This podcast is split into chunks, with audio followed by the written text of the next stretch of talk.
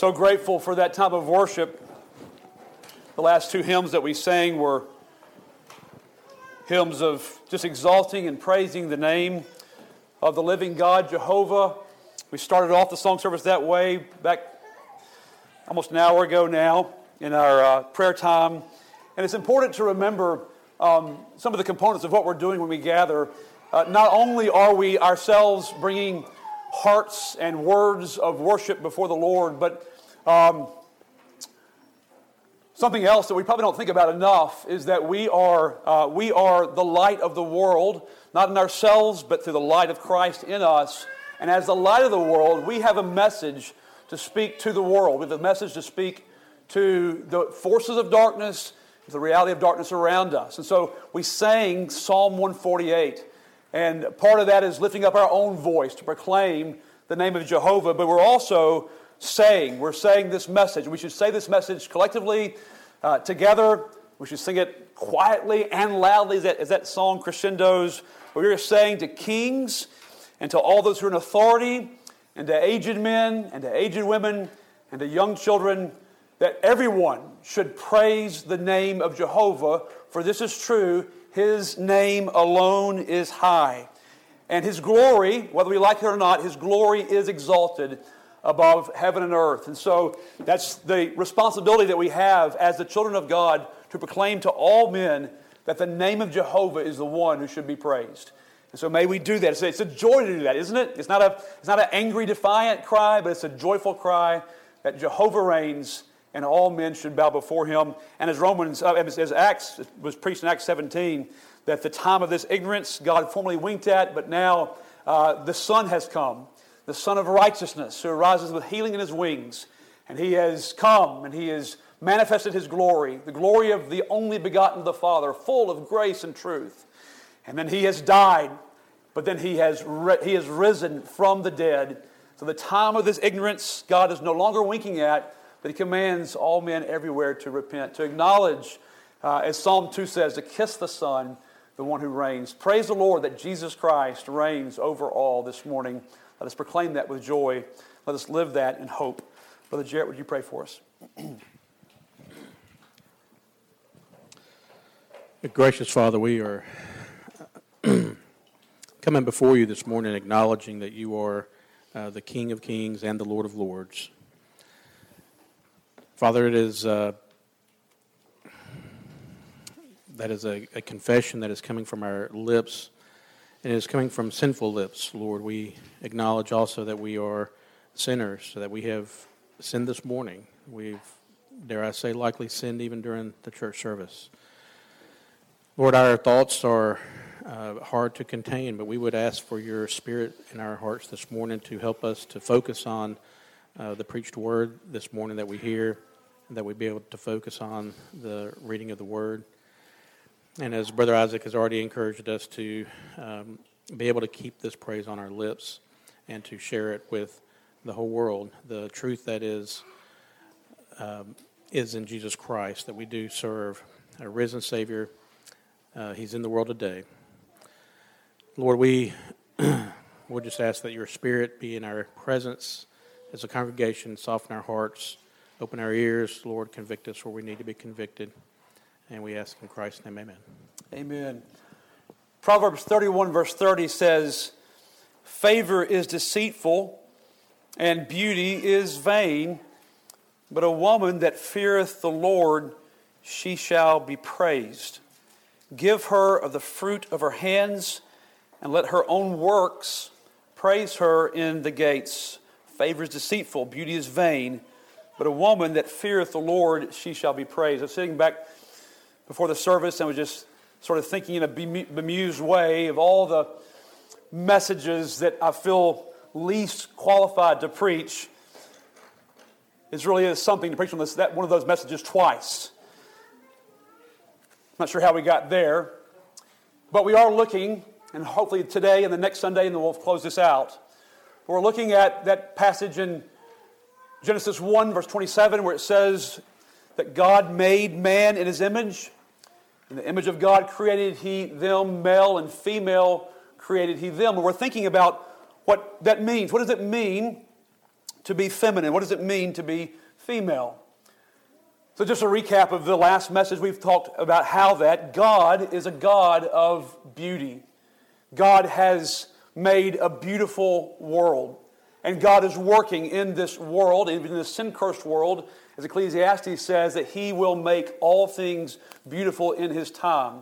And the glory of God's work in creation, the, the crowning glory is, of course, the Lord Jesus Christ, who is the Redeemer, the one who takes that which is ashes and returns it to a beautiful state. He crowns beauty for ashes, we read. The oil of joy from mourning, the garment of praise for the, uh, for, for, the, for, the, for the heaviness. And so we see that God, not only in his creative work, but also more prominently in his redemptive work, is a God who is beautifying his creation. Praise the Lord. We look forward to a new heavens and a new earth wherein will dwell righteousness, where there is no curse, there is no sorrow, there is no, um, there is no marring that comes about because of the bleakness of sin. But God loves beauty. God is a beautiful God. God created beauty. God gets pleasure from beauty, beauty that we can see, beauty that we can't see in His creation. God, beauty, God sees that beauty reflects His own glory, His own beauty.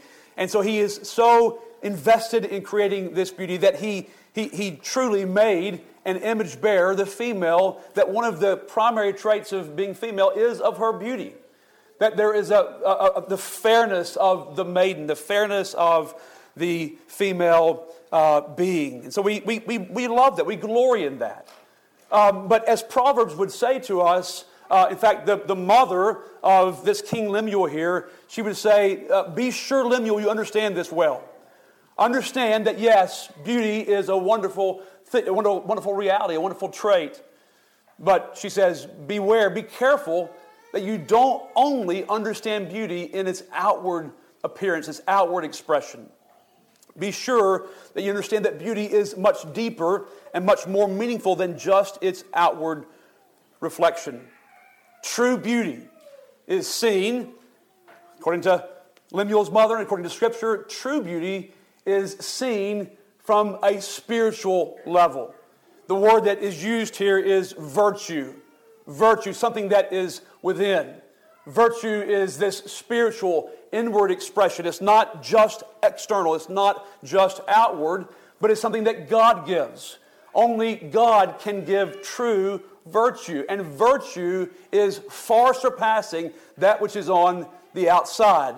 In fact, that which is on the outside is meaningless and even just, just uh, reflects the reality of sin unless it's accompanied with virtue. So, virtue is moral excellence, and virtue is self sacrifice, and virtue is kindness, and virtue is grace, and virtue is um, love. Love that is expressed in the love of God towards us. So, true virtue comes from a truly virtuous God, a God of self sacrifice, a God of love, a God of grace, a God of kindness, a God who gives and gives and gives and gives. And so we find a different definition of beauty than just that which is on the outside in the pages of Scripture. And certainly, we have all seen that expressed in wonderful ways in our homes in our churches. I was just reflecting last week. Rachel took a quick trip last week to Texas to help kind of go through some of her mother's things uh, from her mother's passing several years ago. And, and I've observed this many times. We, we survived, we ate, laundry was done in some sort and fashion. Um, we're still here. And that's about it. Okay? It's true. That's about it. There, there is a true something a, a real something that, that is missing from our home that is only is only brought in with what I'll just, just say was the feminine beauty that is yes external. I love my wife. I love how she looks, but much much much much deeper than that is brought out through her actions, her being, who she is, what she says, what she does. And this is what Solomon, or, or Proverbs is talking about in Proverbs 31, verse 30, when it says, Yes, favor is, is, is, is true, it is, it's wonderful, but it's, it can be deceitful. And beauty is real, but it can be vain. It can be meaningless. But, but someone who fears the Lord. So again, virtue is not something we can learn on our own, but it is something that God gives, and then we, uh, we add it to, uh, to, what, to what God has brought in us in faith.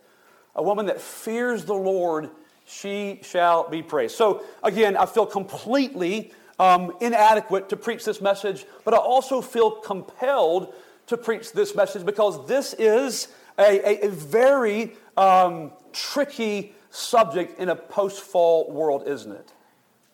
In fact, so tricky that we're going to return to the second time. Um, because we talked about the design and what God has wrought when He wrought beauty and femininity uh, last time, but we didn't really talk about the fall and how the fall has complicated, how the fall has uh, wrought such pain and such trouble in this subject affecting it so drastically. So it follows, it makes sense that if God loves beauty, then Satan must be seeking to distract, uh, to muddy up the waters. If God says that beauty is, is yes, external, but more than that, then Satan must then uh, seek to distract from, what, from where God focuses. He would seek to distract your minds and your hearts from where God would have you focus your mind and your heart and your pursuits. He wants to ugly things up. And so, you know, the Bible, it follows that track. Many, many, many, we won't go through these today, but many of the stories in the Bible that link femininity and beauty just have, are, are just tragic in nature. Stories like the story of uh, Tamar no fault of her own. Stories like Sarah's beauty. Stories like Esther and how she became the queen. Stories like Bathsheba. Stories like Gomer. And then multitude of stories throughout the book of Proverbs. Not surprisingly, Satan's focus is on the seen, on the external, on the physical. And we, our, our reality corresponds to that, doesn't it? We are inundated from the very first moments of life. We are inundated with opinions and comments and advertisements to, directed towards women about beauty. We were driving back yesterday from St. Louis. We were there for a couple of days. And we're just driving. I, not, I'm not thinking about this necessarily. I'm kind of turning my mind towards the sermon this morning, but, but not in an intentional way. We're just driving. And there must be a very good and very prominent uh, plastic surgeon in St. Louis because his, his, his picture is posted all over the billboards. And then we stop for food. And Rachel wanted Five Guys. We pulled up at the strip mall where Five Guys was, and I saw, I saw a Jimmy John's. I said, Well, I want Jimmy John's. So, so while she went to Five Guys, I walked to Jimmy John's. I got my sandwich. As I'm walking back, you know, through this strip, this little strip mall, I'm just walking to, to Five Guys, and, and, and uh, there's a door there. I look, is this, is this Five Guys? No. This was a, a, uh, an eyebrow threader place. And so I stopped for a minute and just kind of read through it. And I thought, you know, I've got some pretty prominent eyebrows. And, and um, and it talked about how that the, uh, the, the, the uh, threading is less painful, lasts longer. I, I, didn't stop longer than that. You guys can discuss that at lunch.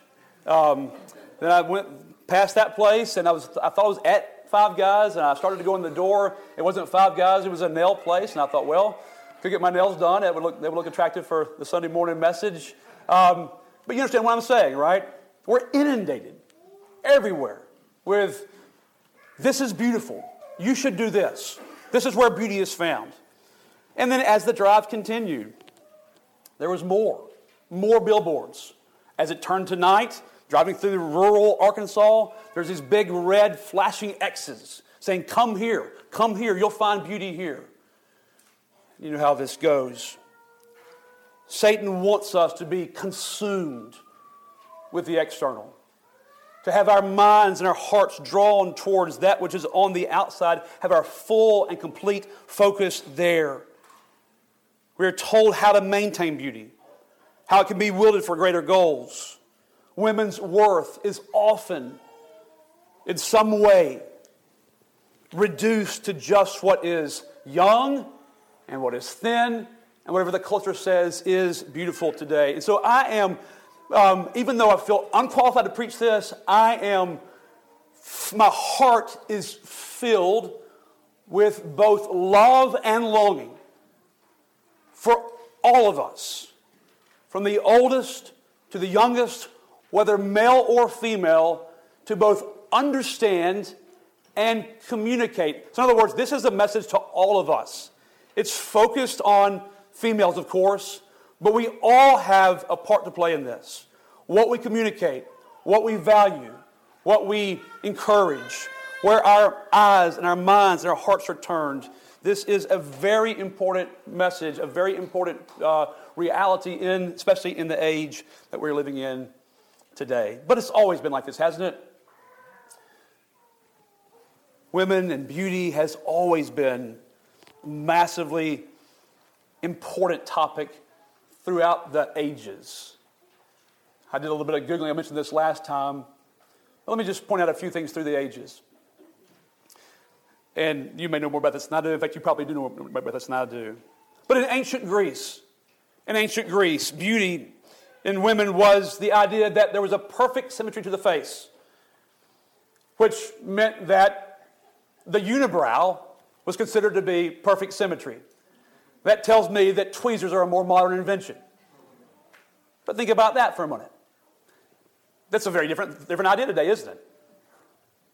Then we mentioned this last time what's called the golden ratio, this divine proportion. What does divinity really set out to be beautiful and lovely and becoming and attractive? So, this is an idea that really uh, beauty can be reduced to a, to a math problem, a ratio. The ratio is uh, 1 to 1.618, uh, 1.618, I think that's what it is. Maybe off a little bit, but 1 to 1.618. So the idea is, is that from the top of the nose to the center of the lips should be 1.618 times longer than the center of the lips to the bottom of the chin. So, so young ladies, um, this is your pastor's permission that if a young man comes up to you with a protractor in his hands and he says, Hold still for a moment, you have my permission to slug him in the nose as hard as you want to. Okay? Medieval Japan. It's, the beauty was considered the teeth to be dyed black. Imagine that. And all of the eyebrows, not, not a unibrow, but all the eyebrows to be plucked and then a new eyebrow drawn in at a much higher place close to the hairline. For me, that would be pretty high, wouldn't it? Renaissance women preferred a receding hairline. So much that shaved hairlines, tweezered hairlines, even treatments that would take off the hair, but unfortunately would also take off the skin, oftentimes were used. Elizabethan England, pale skin was valued so much that ammonia and sometimes even arsenic were used to make the, the skin pale enough to be beautiful. Now, I would say this if you use enough arsenic, it will be pale enough for sure, right? I, just throw this out there just to show that, that through the years, this is, not, this is not a new topic, is it? This is not a new challenge. But whatever the transition is to today, uh, this should at least tell us two things. One, there is a deep longing, there's a deep longing to be seen as beautiful. Okay? And then something else we should see from this that something is terribly wrong. Okay? So when you're taking arsenic to be beautiful, something is terribly wrong. When you're dyeing your teeth black, something is terribly wrong. When you're just a math problem, something is terribly wrong. And so I want to think this morning for a little while about some categories of beauty gone wrong in our thinking. Maybe these will apply to you, maybe they won't. But I suspect that many of these will apply to many. And I would just say this at the beginning again a word to, to, to men, a word to all of us that are men, that are male. We have talked about this previously in the series on men, but God has called us to be leaders. To be leaders. And as leaders, we have before us a real opportunity here and a real calling to lead in a way that communicates clearly that we value highly what God values. And that our task as leaders is to free those under our care from being constrained and, and um, in bondage to what a lying, devilish, dark culture would present to our women as being light. And that includes what we communicate, of what we value, but it also includes what we pursue. Because we can say whatever we want to say, and we can speak God's truth, but if we are pursuing in our habits and those whom we pursue, we are pursuing only that which the world says and our current culture is attractive and beautiful, if the way that we interact with women if we are impure in our thoughts, that will every single time be much more persuasive as what we actually think and lead in a wrong direction. So, as fathers, as young men, as husbands, as, as leaders, let us be firm and resolute and consistent in our communication of valuing what God values. And may we give clear communication to the ladies that God has given us to have leadership over. So I want to just break these categories down sort of into two, two different, different, different categories, different thoughts. One of those is, is just image. Think about beauty gone wrong in terms of image, of self image, and then beauty gone wrong and how beauty is expressed. Okay? So, image and then expression, and how the fall and Satan's lies have contributed to some wrong thinking about image and some wrong thinking in the way we express beauty in our, in our lives and our pursuits and who we are and what we do. So let's think first of all about, about image. Andre Agassi said a long time ago in his Nike advertisements that image is everything. I'm not sure he meant what uh, I'm not sure he meant what I've, I've, I'm saying this morning, but image truly is everything in many ways. What, how we view ourselves, determines what we pursue. How we view ourselves is of utmost importance. And that is why I have probably said to, you're sick of hearing it, I've said over and over and over again through these messages remember that we are, as human beings, at our very essence, the most basic part of who we are, we are image bearers. Please let that truth dig deeply into what you, how you view and how you see yourself at the very base level. Every single one of us as human beings are, image, are, are image bearers of a great and glorious God. So, the most important part of who we are is how we reflect the glory and the goodness and the love and the mercy and the kindness of our great God. We are not autonomous beings but we are created for His glory, made on purpose, made uh, fearfully and wonderfully by a wise God for His glory. So if we only view ourselves in terms of ourselves, especially in terms of our just our physical external makeup, we will come woefully short of understanding who we are. But an obsession with self obsession with self, and a self that is removed from just the, the, the reality of being an image bearer can lead to some very, very dark and bad places. So we are both image bearers in identity, and we are image bearers in calling. Let me go through three just sort of categories of image of how the fall has marred this idea of beauty. The first one is this very simple. It's this idea it's the idea that I have no beauty. So therefore, I have little worth. I have no beauty, therefore, I have little worth. This is the person that believes that, well, I am the Leah and everybody else is the Rachel.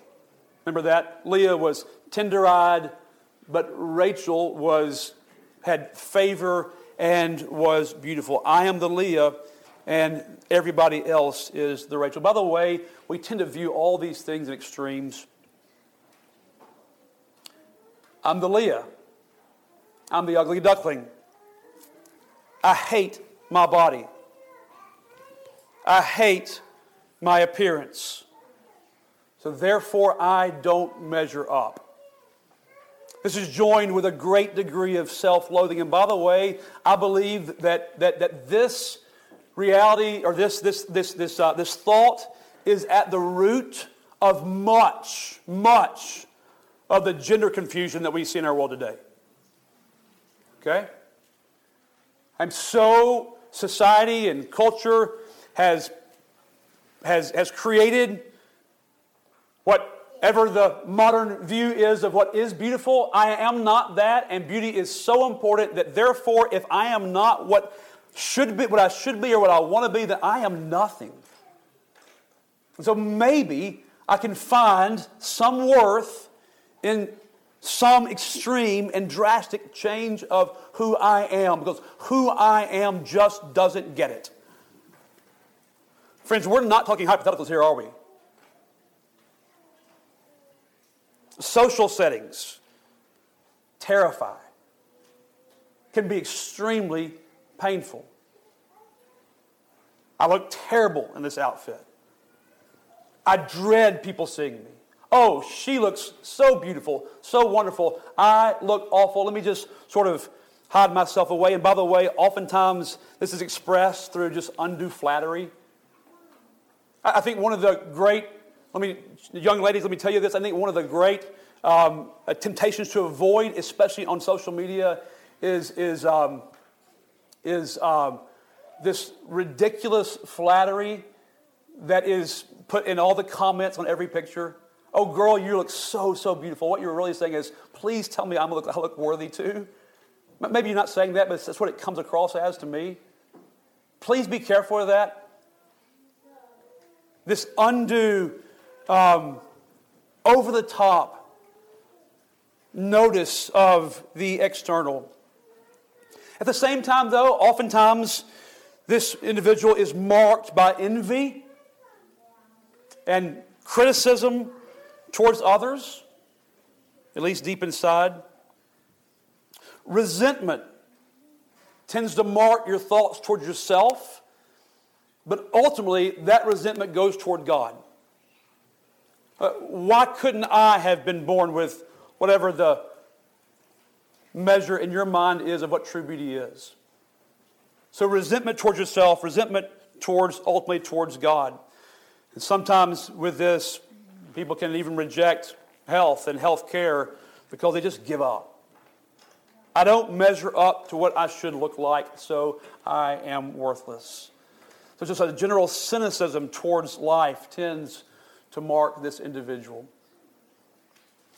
Again, I said it, I'm not, I don't feel qualified to preach this message, but I don't think I'm too far from the truth of where some people find them, themselves in their thoughts about themselves because of that which is external. The second category of, of image I am not beautiful. But if I work hard enough, maybe I can become beautiful. And I must. That's really the key phrase at the end. And I must. I'm not where I want to be. I'm not where I should be. But if I work hard enough, Maybe I can get there. And I've got to. This is a standard for beauty that you have within that's always just beyond your grasp. And I mean always. It's there. I can almost get there, but I'm not there. So, this quest for beauty begins to define your very life. Your life, your thoughts, if you are truly honest and stop for a minute, is your thoughts about yourself are marked. Tattooed across you is discontentment. I am not content because I have an obsession and that obsession is, I must get to this standard I cannot get to. That's, that's, that, that's a very difficult thing, isn't it? Oftentimes, things like this happen. Food, which God has designed for both your nourishment and joy, becomes a conflicted and hated relationship. Let me say it again food, which God has designed for all of our nourishment and joy, becomes a dreaded and hated relationship. Oftentimes, exercise, which God has designed for our good but has limited profit, becomes a, an obsession that goes far beyond what God has designed it to be bodily exercise profiteth little, but godliness is profitable unto all things. Here's another one. Oftentimes, your life is marked by constant comparison. Constant comparison, which is usually self critical, with other women that God has designed for you to be in a mutually beneficial relationship with. So that which is God has designed for benefit. To be able to love one another and to bless one another and to encourage one another, but your thoughts are instead usually marked by competition or comparison, not competition, more like comparison with the other, and that comparison is usually self critical. Let, let, me address this from the scriptures. Turn to 2 Corinthians chapter 10 just for a moment. And I want to stop here and address this because I, I, I believe, this my observation,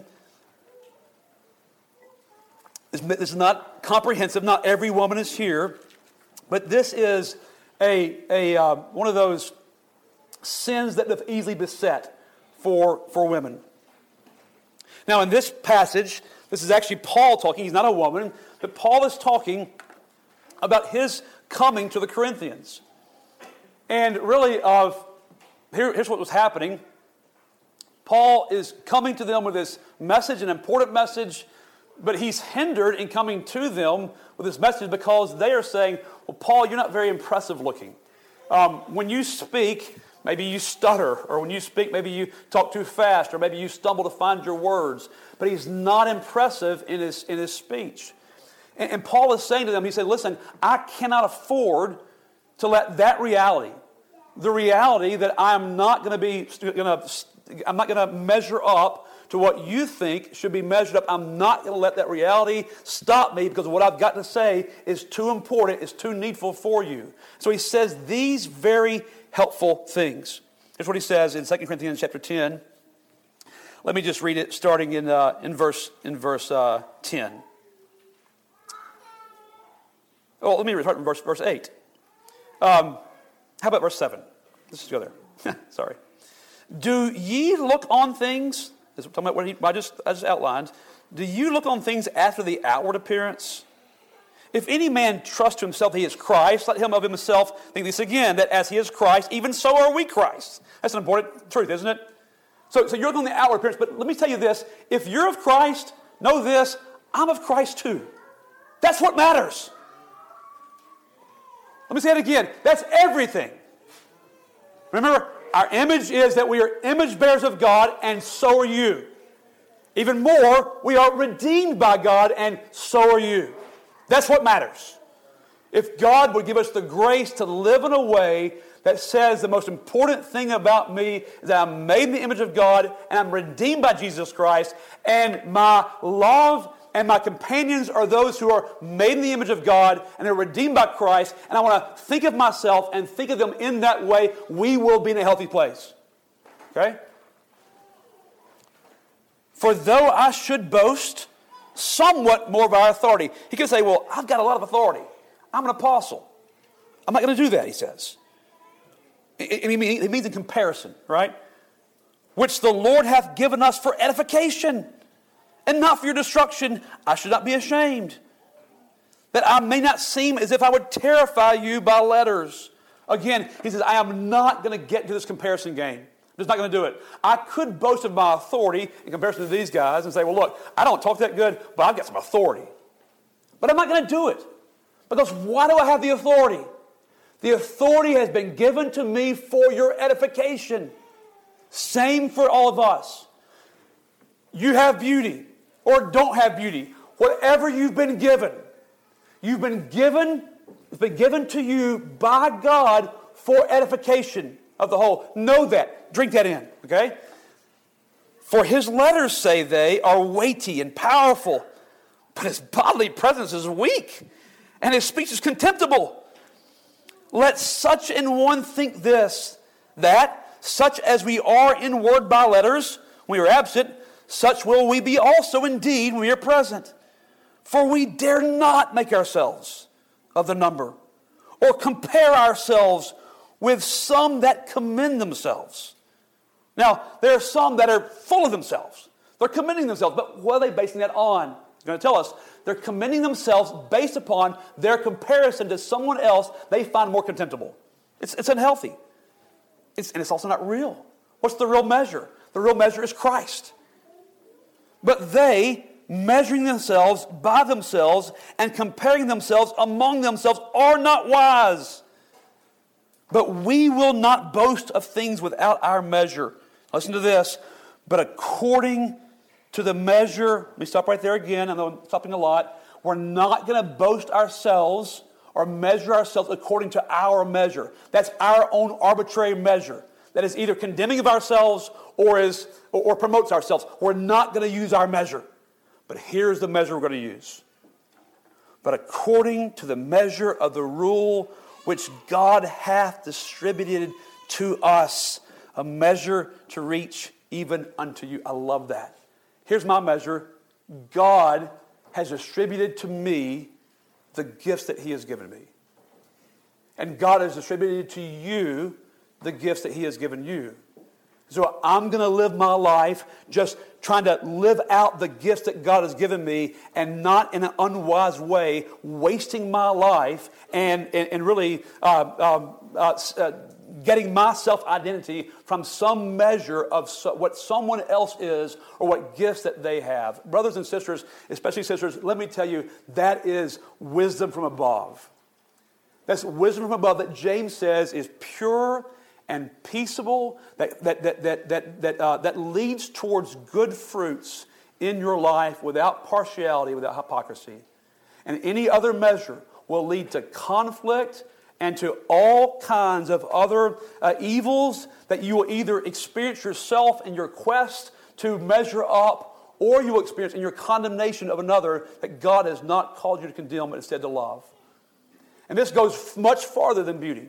It goes on things like all kind of things nutrition and schooling and how we raise our children and our preferences. It goes into all kinds of areas of life. Let me urge you, let me exhort you to not get caught in the trap of constant comparison. Yes, see others as resources from whom we can bless and edify and learn and grow, but not, not, not to measure yourself by another's standard or who another is.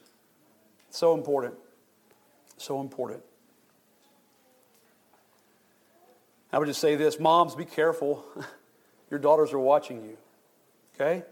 Be careful, your daughters are watching you. Now, the third one, in terms of images, this. It's very simple. I think it's, let me just say it. It is, it is this it is, I am beautiful and I love it. I am beautiful and I love it. This is the person who's won the lottery, and you know it. Like the other categories, this would also fall into a self obsessed category. You're proud of it. Appearance equals worth to you. So your thoughts towards others are, are haughty. You oftentimes use your beauty to get your way. You think far more of beauty relative to others than you do to beauty relative to God. And oftentimes you can't be bothered to serve. Think little of service or how to make things beautiful. But again, your beauty is your, your external beauty is your badge of honor. Maybe you've seen people like that. I'm sure you have.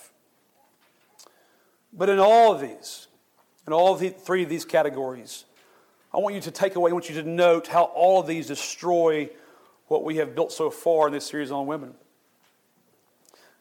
God has designed the female to be able to pour into relationships. God has designed the female to be a nurturing being who is bringing warmth and multiplying and growing as opposed to destroying. But, but, but friends, when Satan is successful at just having us focus on that which is seen, either in a way that, can, that is self condemning or in a way that is self congratulating, it robs us of what God has designed us to be, that which is truly beautiful. Now, let me move along real quickly talk about this in terms of expression, the fall in beauty and expression. The first one is this. I'm going to go through some extremes here, of course. The first one is this, and that is the cloaking of beauty. The cloaking of beauty. This is, this is an expression about beauty that is not from God, the cloaking of female beauty. Is this the idea that, that female beauty is sinful? Or maybe you wouldn't quite go there. Female beauty leads to sin. This borrows from the Gnostics who saw that the material was evil, but the spiritual, that which is inside, that which is that was not tangible, that is good, but the material is evil. Friends, we are Christians. We are Christians. We believe that um, the body has been fearfully and wonderfully made, that God made them male and female, and God did it on purpose. So there is nothing. Um, um, so, so we, we don't we don't borrow from the, the, the extreme Muslim idea that the only way to female righteousness is to cloak the female figure or the female being. That's not godly. That's not godly. Christians at times have unwittingly contributed to this idea because of the, the reality of sexual sin and the desire for holiness, which is a good thing to be holy and to abstain from sexual sin. But at times, have emphasized this so much that there's almost an atmosphere of guilt and shame with being female. And that's not godly. Christians are designed to give God praise for beauty, but Christians also are, have this mindset we do not emphasize the physical over the spiritual. Okay? We praise the Lord for beauty, both physical, but we also emphasize that which is spiritual, that which gives God praise. So I want you to, just, I'm not going to talk a lot about that. I want you to think about that. Obviously, we're going to get to the next point. We're talking about exhibitionism. But we're also saying we're not, we're not, not going to build a, an atmosphere of, of guilt over being male or female. We're going to glory in what God has done. Now, the second, the second uh, category, is, of course, is the opposite extreme, and that is the category of immodesty. Immodesty. The word modest in 1 Timothy 2 is the same word used in 1 Timothy 3 about the preacher. And what it means is, is a good behavior. That which is, is, is becoming, that which is good and becoming and good behavior, well ordered. So here's, here's the idea of, of modesty in, in the scriptures. And here's what, it, here's, here's what we need to emphasize modesty means this Modesty means that we do not seek to steal attention from what deserves attention. Okay? That's all of us. All of us. None of us, male or female, should seek to steal attention, to rob attention from that which deserves attention. So, the passage in 1 Timothy 2 says this to, well, let's, let's just turn to it. Turn, turn to 1 Timothy 2.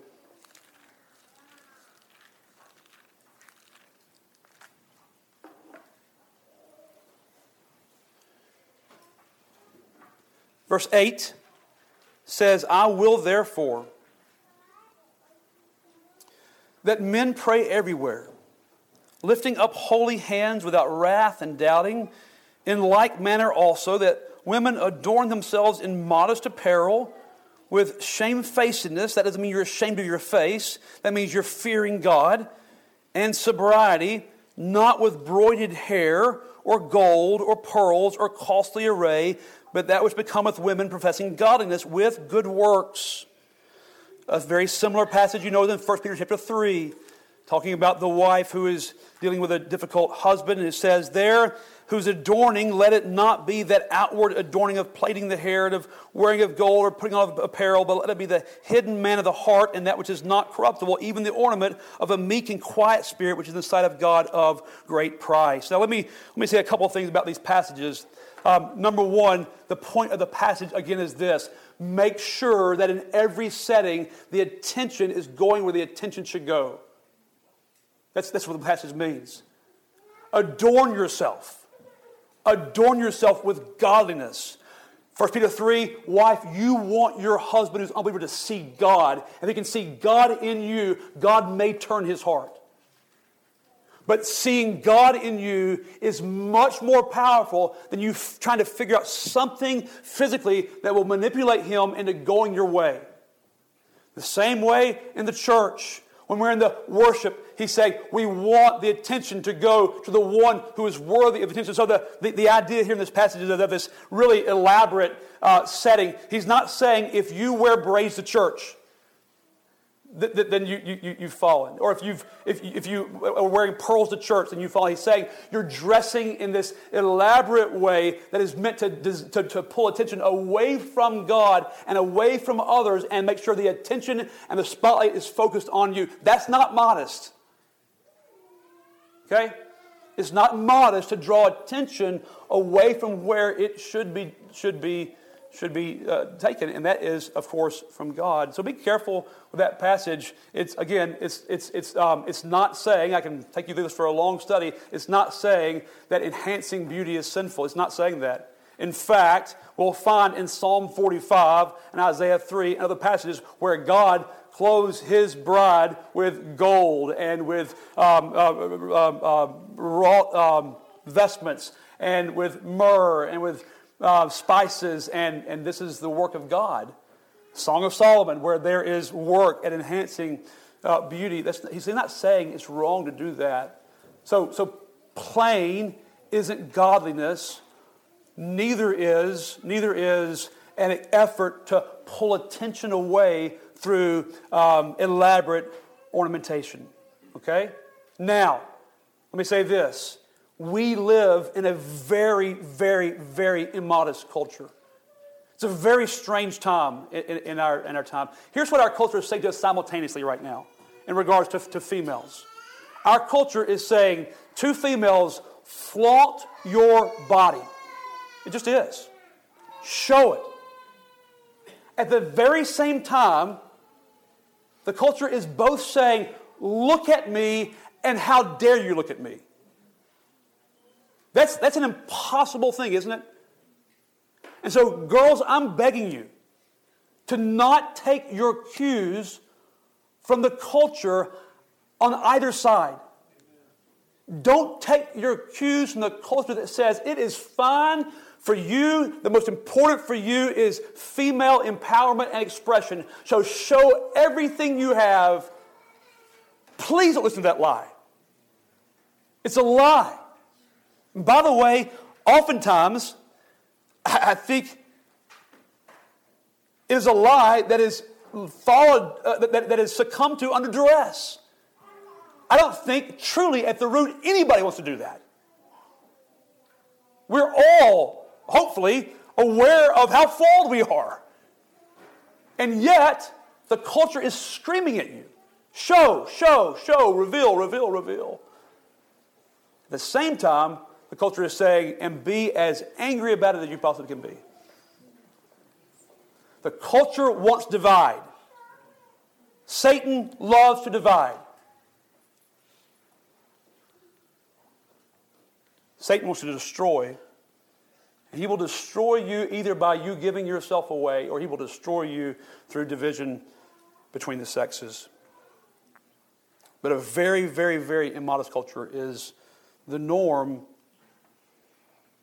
So let me just say this, may, may this be clear, because this even invades uh, Christian conversation in a very confusing and unhelpful way. Let me just say this very, very clearly.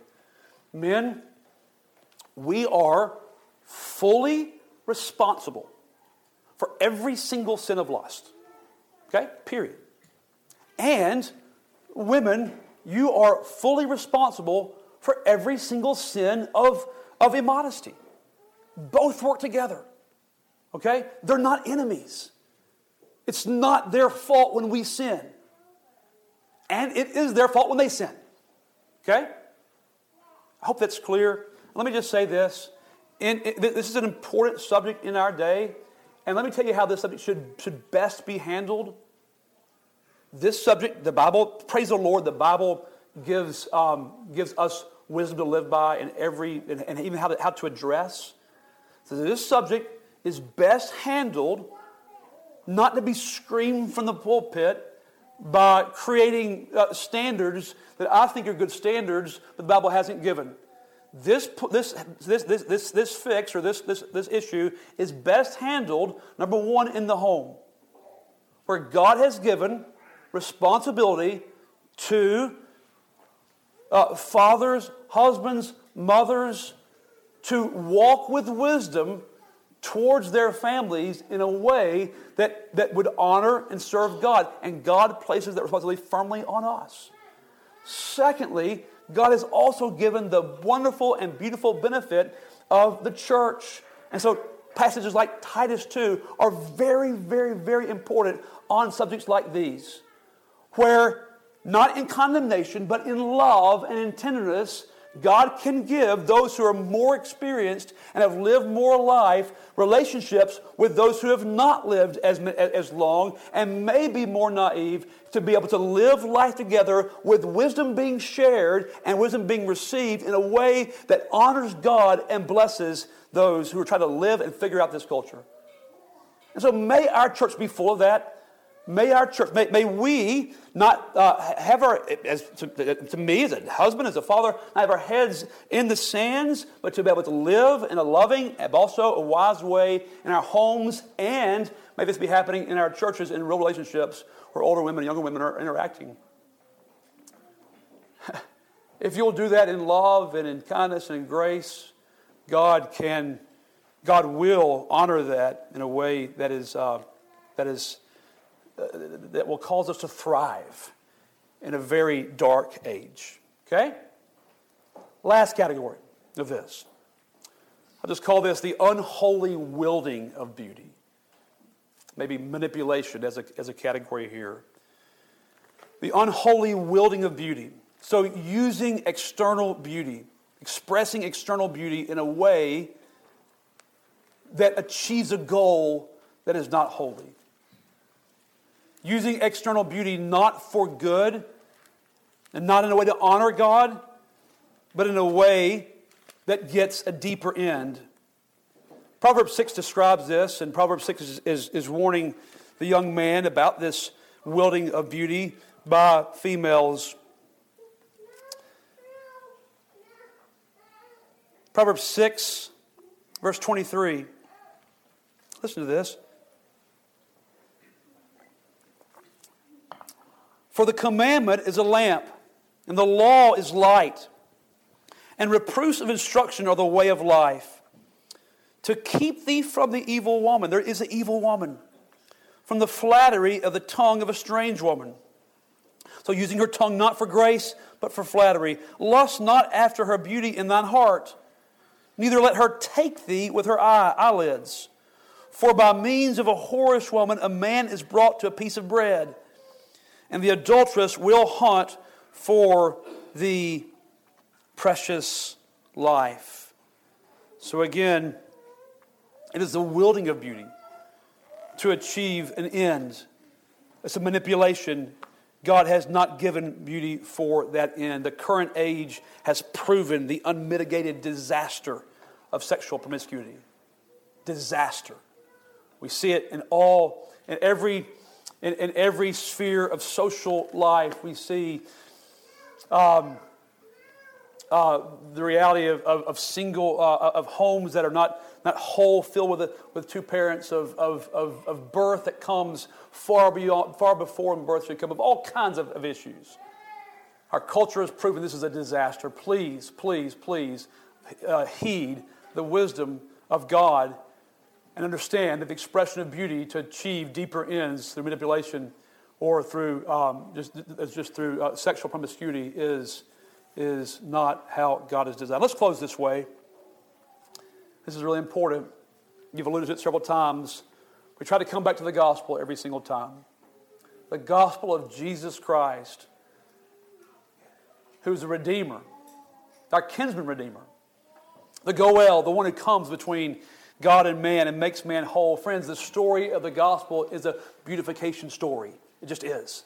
It's redemption the whole idea of redemption is something has gone terribly wrong and is being healed, is being made right. That which is, has been broken is being reconciled. That which is in disharmony is being made harmonious. That which is, is ugly is being made beautiful. Let me just say four things very quickly. The first one is this know this about the gospel of Jesus Christ. It starts at the very beginning. Know this. You just, this, this must be deeply imprinted into your minds, young girls, and, and, and all of us. But know this you are fearfully and wonderfully made. And that my soul knoweth right well. No matter what your mind tells you, no matter what you're, you're, you're tempted to do in comparison, know this you are fearfully and wonderfully made by all wise God who knew what he was doing when he fashioned you whose thoughts towards you are so incredibly numerous that the sand on the sea can't number them as you were being fashioned in the womb. But number two, know this. In fact, I hope you know this because this is only true of those who are in Jesus Christ. But here's what it says in Colossians chapter 2. It says in this in verse 10 and ye are complete in him. I wish I had time to go through this passage. I don't. This is incredibly important to understand. No matter how wrong you think you are, ugly, discombobulated, whatever, it's far worse. It's far worse than you can even understand about yourself. Because not only is your external not, not enough, your internal is full of offense towards God. But God, in His mercy, sent His only begotten, beautiful Son to be marred and broken and disfigured, to have His form so undone that He was unrecognizable and disgusting. That's the truth of the cross. It's ugly. So that you would be made the righteousness of God in him. So the whole message of Colossians 2 is this all the fullness for all your emptiness is found in Jesus. So that you are completely complete. That's what it means. It is rep- uh, repletely replete, fully filled. This is true. You're fully filled in Jesus because the handwriting of ordinances that was against you was blotted out. Beautification.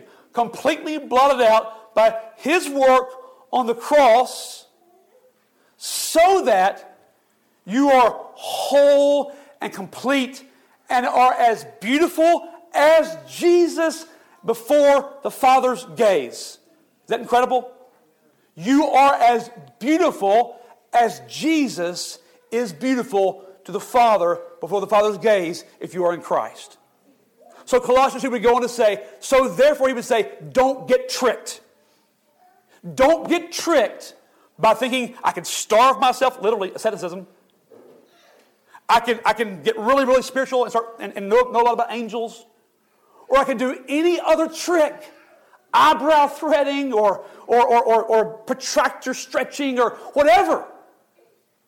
I can do any other trick to be more complete than I am complete right now in Jesus Christ. You have to have that as a foundation for, your, for, for how, you, how you view yourself. So therefore, I can exercise and enjoy it. Or I can, here's another one, I, I, I, can, I can receive the changes of the body that come through bearing children and not resent it. Or I can become wrinkled and aged and still be fully and maybe even more beautiful because Christ is in me. That has to be at the root of how we think.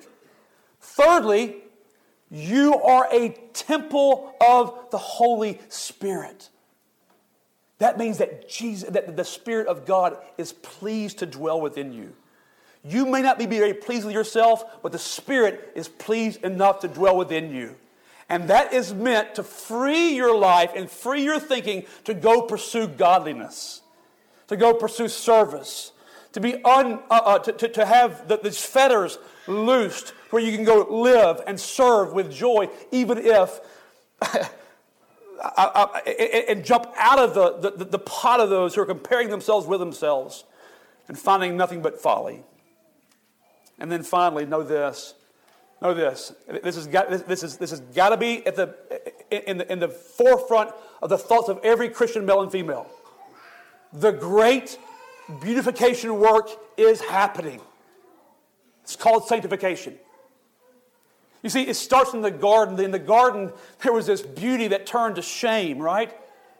Beauty turned to hiding. But then the one, and I love how Jesus is described in Isaiah. He says, He has no form of comeliness. He's a root out of a dry ground. That's not a picture of beauty, is it? He's a tender plant. You just blow him away with the wind. There's no form, there's no beauty about him. But, friends, this one who has no beauty about him becomes the beautiful king that we see in all his beauty. And so, his great work of sanctification is to take you in your brokenness and not just make you justified right before the Father, but it's to work this work of grace in your life, drawing you away from the lies of Satan and drawing you towards the truth of God and making you more and more useful in his service service, and he's doing this. And eventually, friends, here's what it says eventually, there's going to be a marriage supper of the Lamb, and you will be there, and you will be clothed with the clothing that He has made for you, and it's going to be beautiful.